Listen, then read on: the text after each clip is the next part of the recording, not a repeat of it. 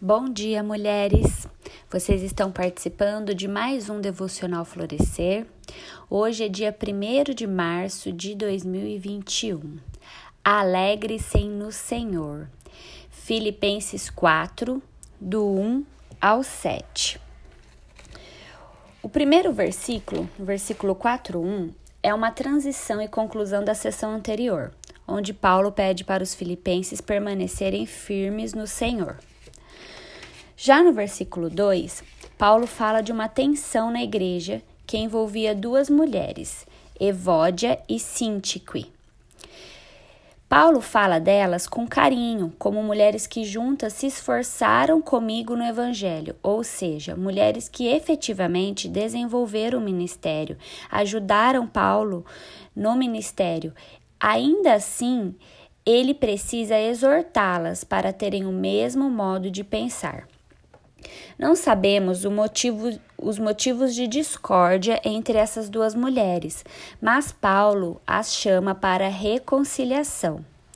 No capítulo 2, no verso 2, Paulo já havia falado sobre isso. Tenham o mesmo modo de pensar, tendo o mesmo amor e unidos de alma e mente. Irmãs, todas nós somos chamadas para servir a Cristo, assim como essas mulheres, nós também podemos servir ao Senhor. Porém, precisamos entender que esse trabalho deve ser feito não da nossa maneira de pensar, mas da maneira de Cristo. Não podemos estar unidos a Cristo e desunidos como irmãos. A maneira de Cristo sempre é com humildade e em unidade.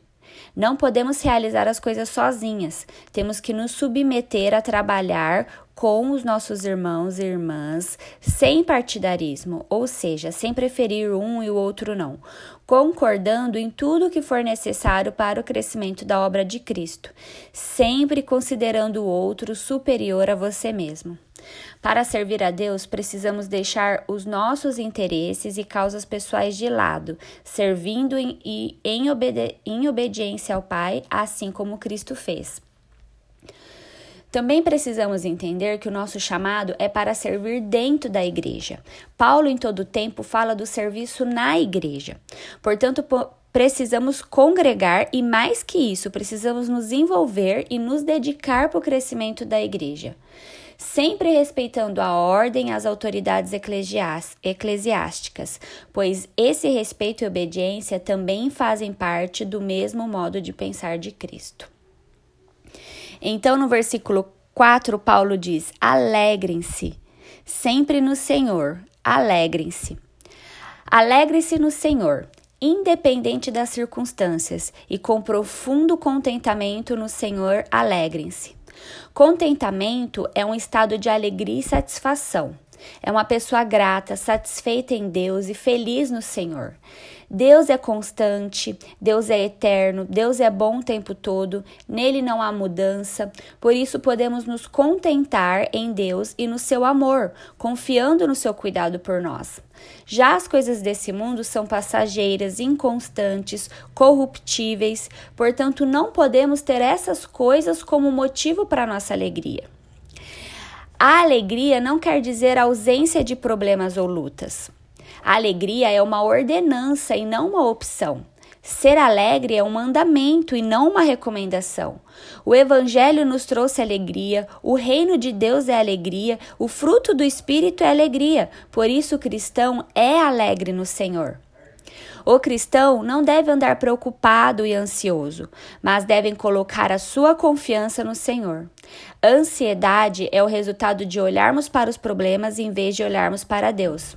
E também pode ser uma excessiva preocupação com coisas materiais.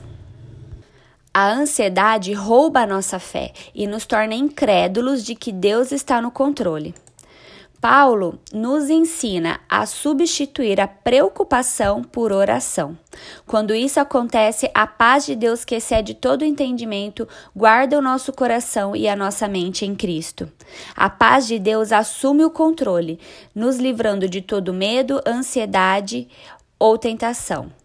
Oração é comunhão e relacionamento com Deus. Precisamos orar e colocar a nossa atenção em Deus. Vamos descansar no cuidado do nosso Pai. Irmãs, que vocês meditem na palavra, Deixe o Espírito Santo trabalhar no seu coração.